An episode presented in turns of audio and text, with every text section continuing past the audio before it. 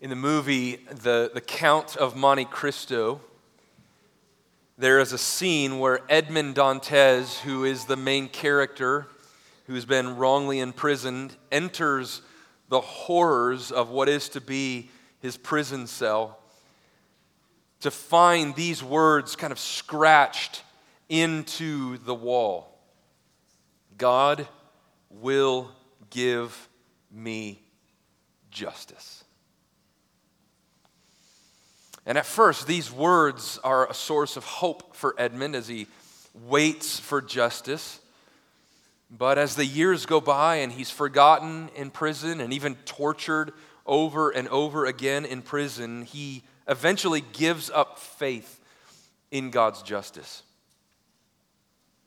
In fact, later, after 14 horrific years, Edmond escapes prison and he becomes consumed with making those who framed him pay for what they've done. Like, he believes that it's his job, not God's, to assure that justice is served.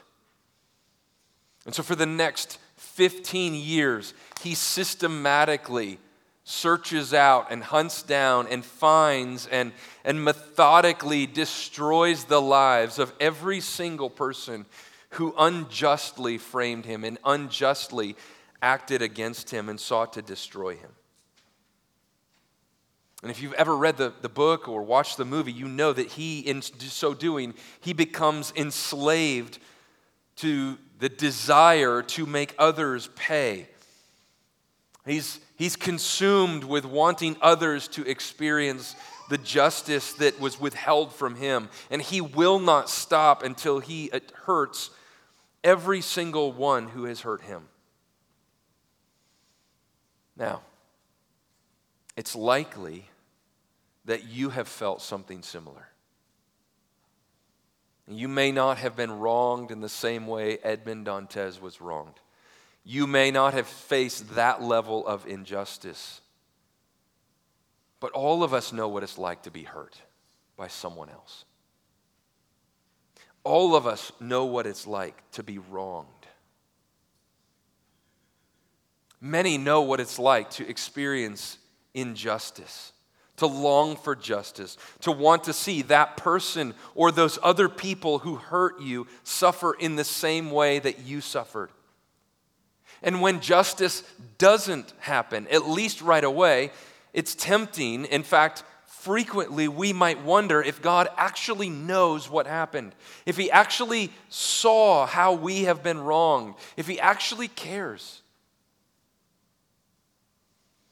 For Edmond, he eventually finds out that all his efforts to make justice don't fully satisfy his craving for justice. Like in the end, he comes to recognize that justice is ultimately God's business. In that while seeking justice here on earth may have its place, we are never fully capable of fully bringing final justice ourselves. Like we will never be fully satisfied with our own efforts for justice.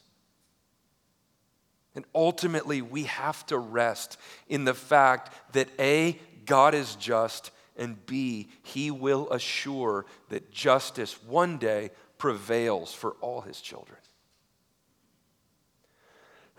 now, Edmond did not need 14 years in prison and 15 years seeking revenge to learn this lesson. He could have learned this lesson from Jesus' words here in Luke 18.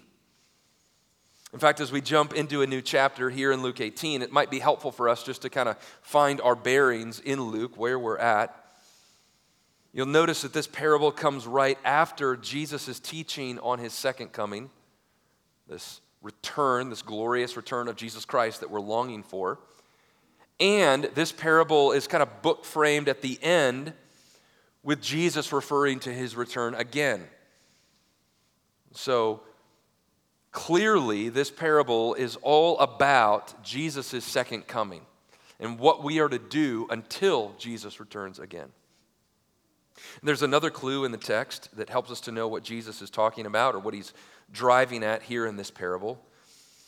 Look at verse 1. The word of the Lord says, and, and he, Jesus, told them a parable to the effect that they ought always to pray and not lose heart. And don't you love it when the author gives to you the thesis right at the beginning?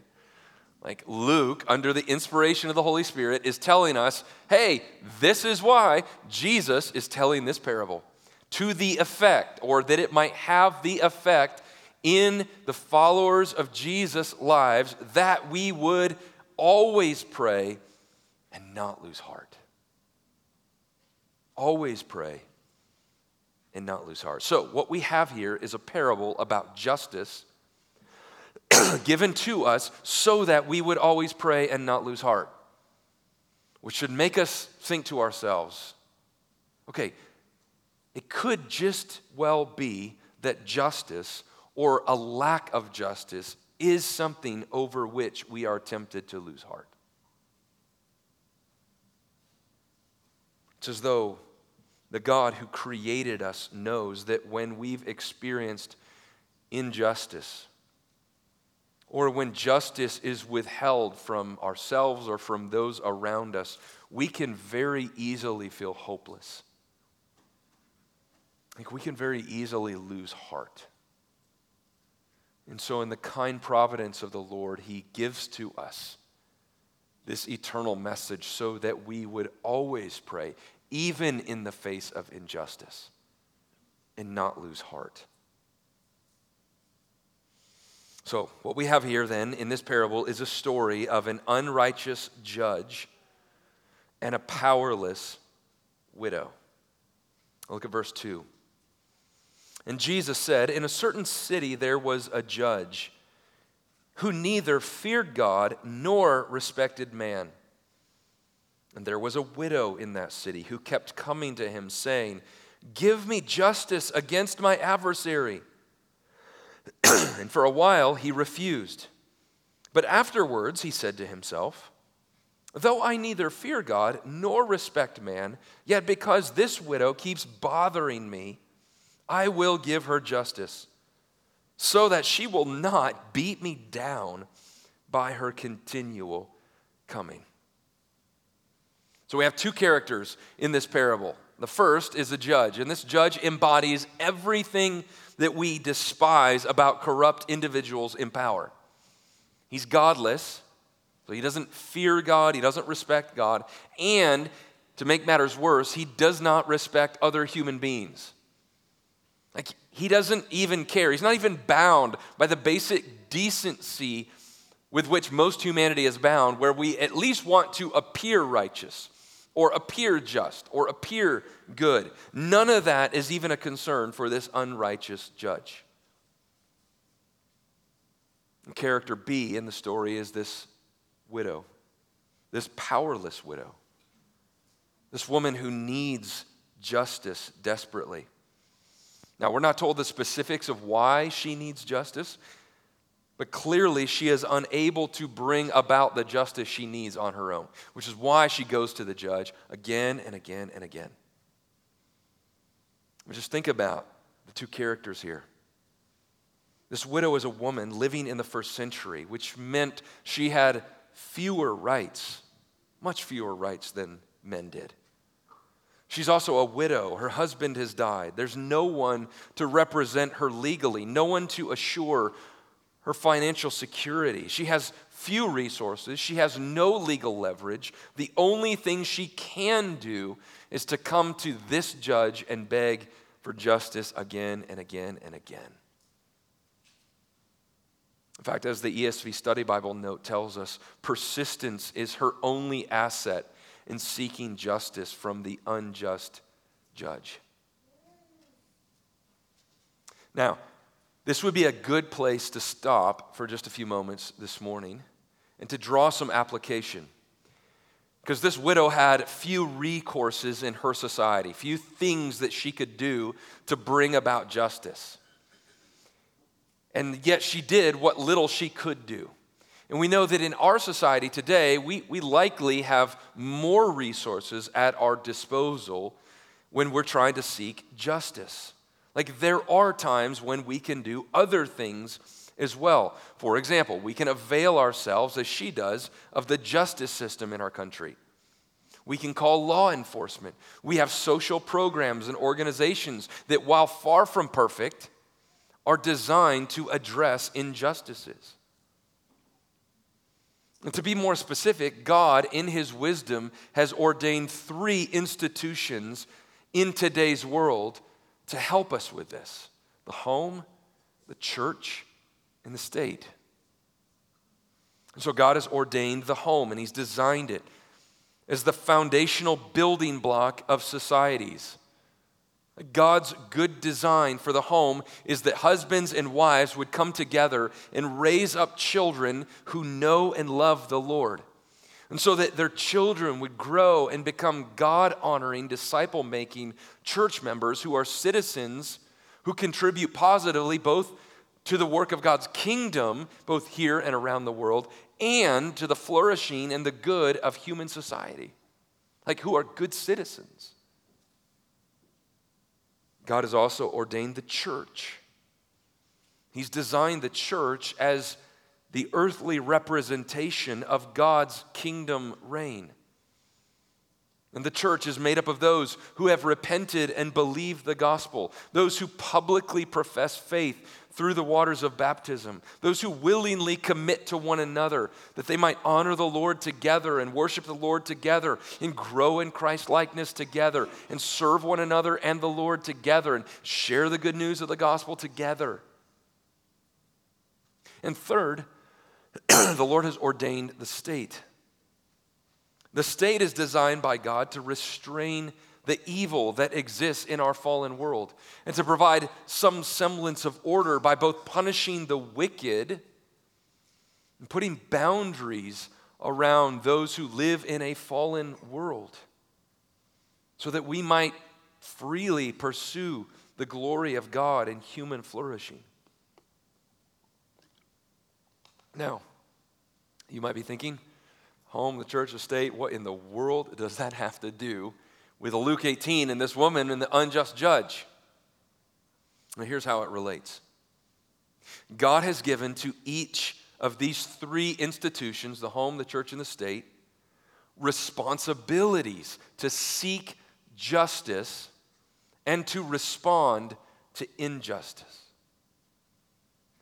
For example, in the home, when children are acting unjustly to one another or to their parents, disobeying the godly instruction of their parents, parents can and should respond with loving discipline for the purpose of training. And in the church, when a church member is unrepentant about blatant sin, fellow church members can and should warn and plead with, and if necessary, excommunicate even that member carefully and humbly and prayerfully in hope that it will eventually lead that member back to repentance and full participation in the local church. And in the same way, when citizens of the state or the nation break the law or act unjustly or abuse their power, the state can and should respond with legal action to assure that evil is restrained. So, all three are given charges, unique charges, different charges, but are given charges that relate to pursuing justice and responding to injustice. And we can see this widow here is going to the state. She's going to the judge, to the powers at B. Notice she isn't just praying for justice. She's doing what she can in the context in which she lives to use all the means necessary she has to bring about justice.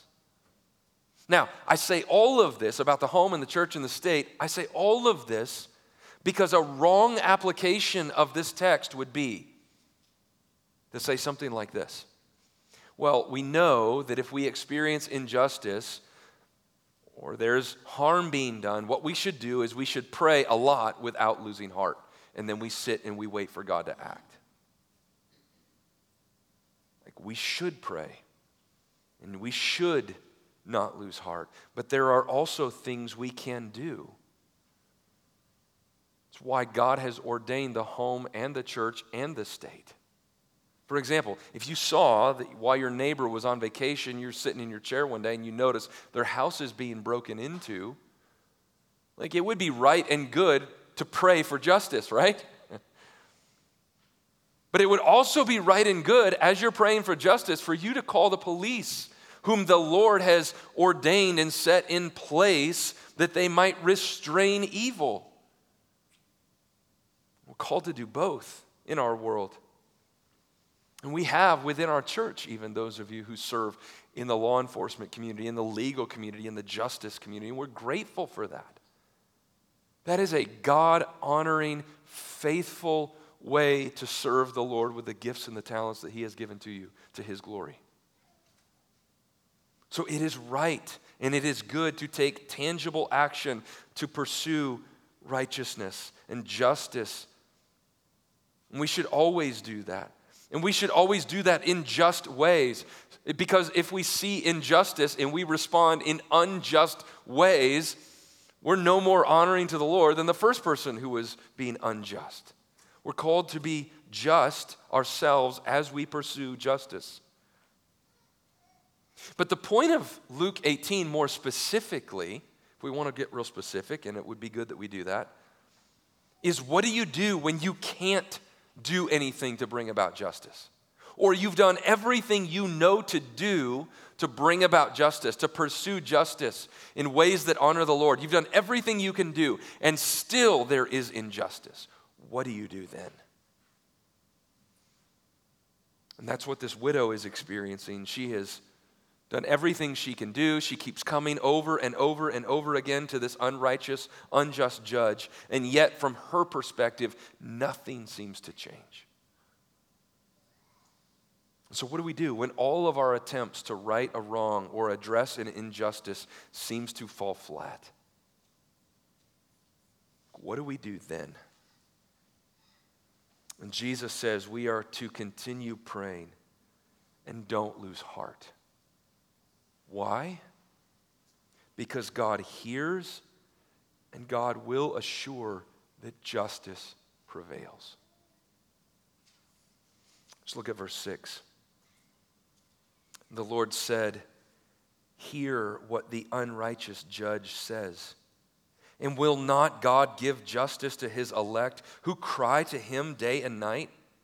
Will he delay long over them?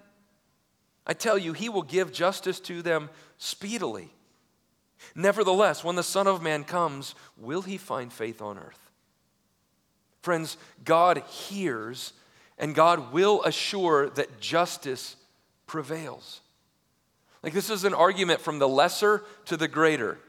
It goes something like this If an unjust, unrighteous judge will ultimately give justice to this widow, how much more?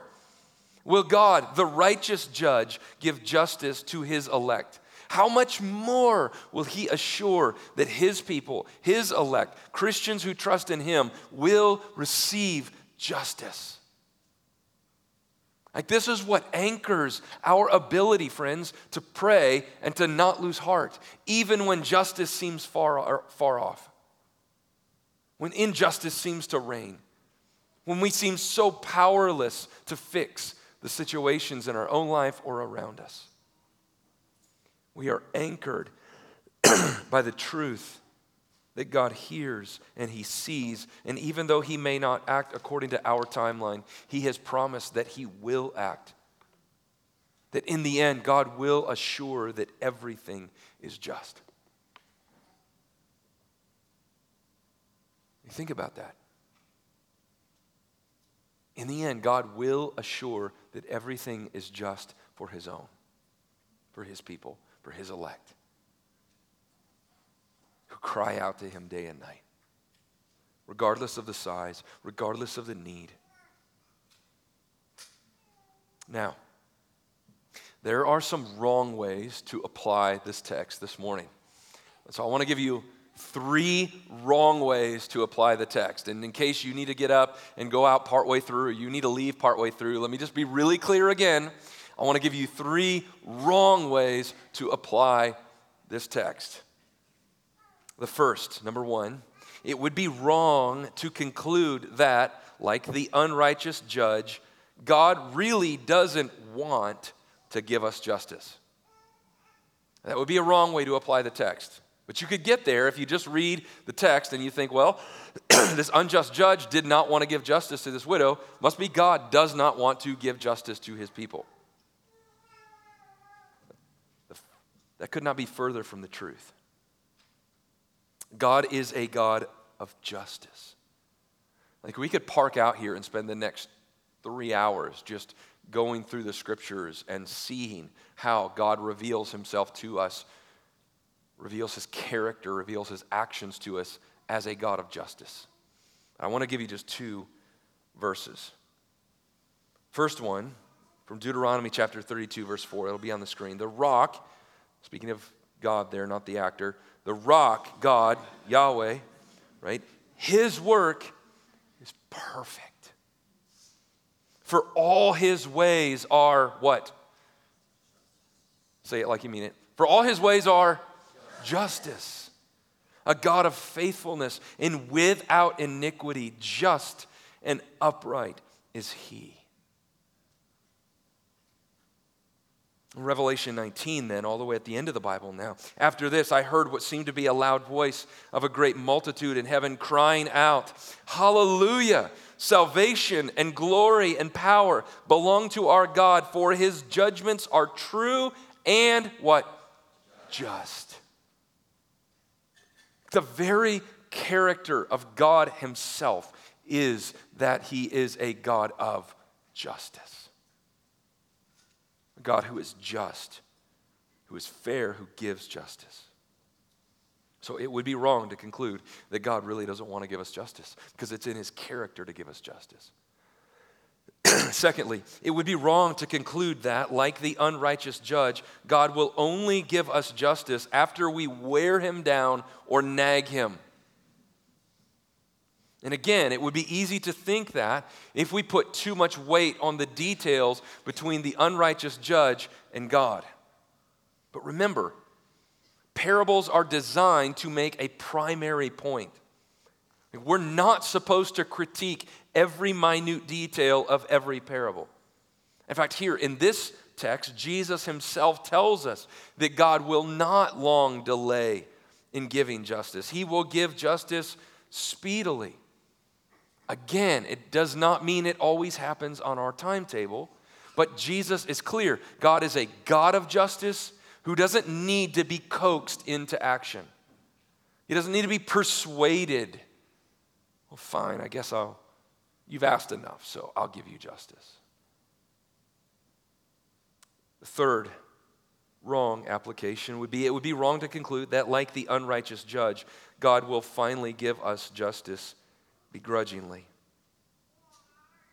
Again, the unrighteous judge gave justice, but it's clear he didn't really want to. In fact, maybe the reason he waited so long was he was hoping for a bribe. But everything we know about God from his character is that he is a God who delights in justice. And he delights in his people doing justice, pursuing justice, being people of justice. Like he's honored as we pursue justice. And just think about all the commands to us as his children to be people who are just. For example, Psalm 33, 4 and 5. For the word of the Lord is upright, and all his work is done in faithfulness. He loves righteousness and justice. The earth is full of the steadfast love of the Lord. Notice there in Psalm 33, he doesn't just command righteousness and justice. He doesn't just exude and embody righteousness and justice. It says he loves righteousness and justice. Likewise, in Psalm 37, we're commanded, turn away from evil and do good, so shall you dwell forever. For the Lord loves justice. He will not forsake his saints. They are preserved forever, but the children of the wicked shall be cut off. He will not give justice begrudgingly because he is a God who delights, delights in justice. So, if those were three wrong applications of the text, then what are three right applications of the text? First, we should pray for justice. This does not mean we don't act also justly or pursue justice with our actions or try to right injustices. In fact, if you're in a situation this morning where you are experiencing harm or danger because of something that is unjust, you should take action. Tell someone. It's why the Lord has ordained the state in its limited role that it does have so there is a time, absolutely, and a place for action. But we should always be people crying out day and night, Jesus says here, repeatedly, again and again and again, for justice. We should pray for justice for ourselves. That we would be people who, who enact justice, who live justly. We should also be praying for injustices that are happening all around us. Secondly, we should not only pray for justice, we should continue praying, even if justice seems far off. It's so easy, isn't it, to lose heart? And this is why Jesus gives us this parable, so, so we would not lose heart. We're not promised justice in this life right now. Let me say that again because that's important for us to understand. We are not promised justice in this life right now. God is not bound by our timetable. Like, I wonder how long some of the faithful Egyptians waited and waited and waited.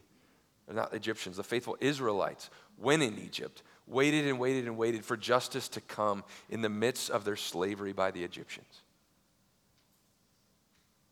Like, no doubt, for those 400 years, there were lots of faithful Israelites who were born and lived and walked faithfully and died, crying out for justice. And yet, justice did not come in their timeline or in their timetable.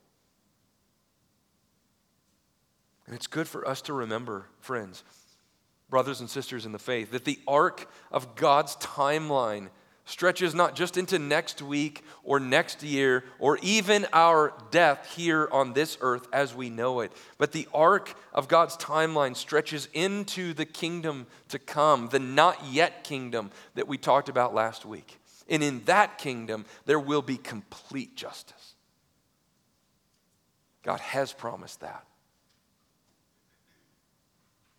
And so, third, this morning, we should rest then on God's promise to assure that justice is served.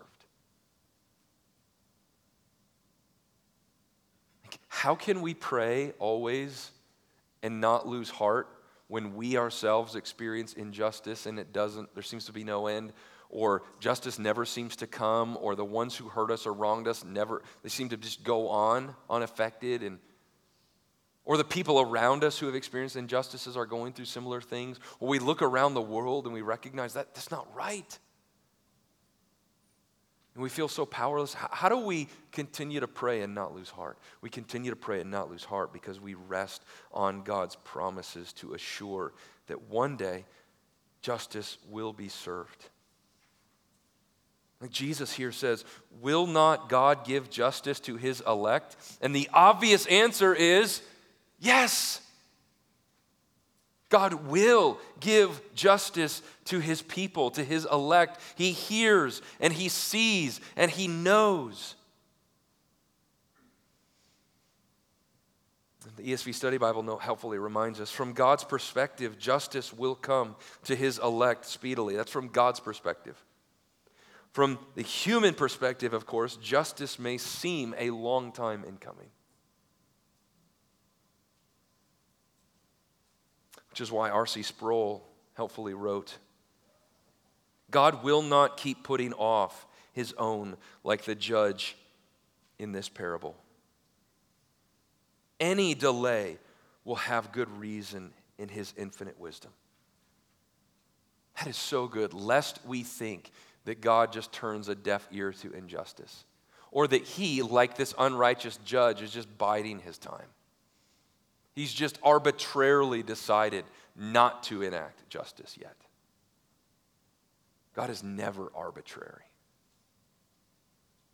In general, Sproul writes, what seems like a delay to us is the outworking of God's patience to gather all his elect through the preaching of the gospel. We can be confident that he is working all things together for our good in every circumstance, for the good of his people who are called by his name. And so, as Jesus asks here in verse 8, when Christ returns, will he find faith on earth? Like, will he find those doing what we can to both pursue peace and always praying without losing heart, trusting in our just God to assure that no matter how long it takes, in the end, God will assure that justice prevails. And we just keep praying to that end. We keep praying to that end. We keep praying to that end without losing heart. You see, Edmond Dantes found that all his best efforts to make justice happen didn't come close to satisfying his deepest longings for justice.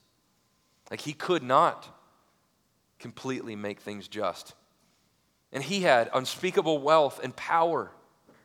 And even then, he could not get the justice he so longed for. In the end, he had to go back to the famous words written on that cell wall God will give me justice. Friends, and we rest in the same promise today. Even when we or those we love have been the victim of injustice, because there is coming a day when God will complete perfect justice. And if you're a Christian in this room, if you have turned from your sin and are trusting in the sacrificial work of Jesus Christ on the cross in your place for your sin? All of this is a reminder that ultimately God's justice for our sin fell on Jesus. That as we sang this morning, God the just is satisfied to look on Jesus and then pardon us who trust in him. Like, Christian, we are not getting what we justly deserve on our own. You and I are getting the benefits of Christ's punishment for our sin.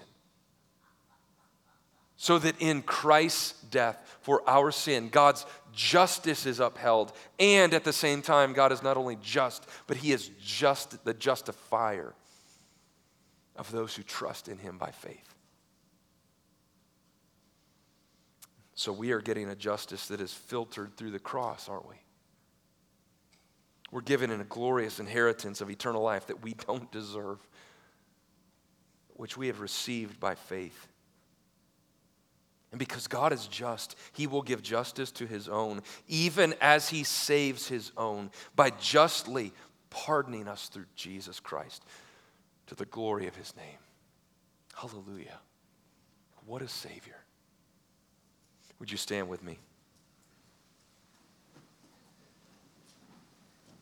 I'm going to pray for us, and then I'm going to close the prayer time by reading a, a, benediction from 1 Thessalonians 5 23 and 24. A benediction is really just a blessing from the word of the Lord to the people of the Lord.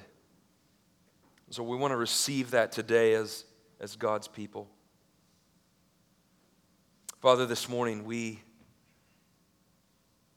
are grateful that you are not like this unjust, unrighteous judge, but that you are fair and that you are righteous and that you are just. Thank you that in love you provided Jesus Christ so that we are not treated for what our sins deserve but that Christ took that punishment, that your justice is upheld in Jesus Christ, and at the same time, you justify those who trust in you by faith. And I pray that even as we, as your people, pursue justice and seek to live justly and seek to correct injustices and in just ways, I pray, Lord, that even when that doesn't happen, and even when it does, and we find that it doesn't fully satisfy, I pray that we would look ahead to that day to come, knowing that you are a God who will right every wrong, who will dry every tear from our eyes, and that all will be as it should be. And so, church, now may the God of peace himself sanctify us completely. May our whole spirit and soul and body be kept blameless at the coming of our Lord Jesus Christ. He who called us is faithful. He will surely do it. Amen.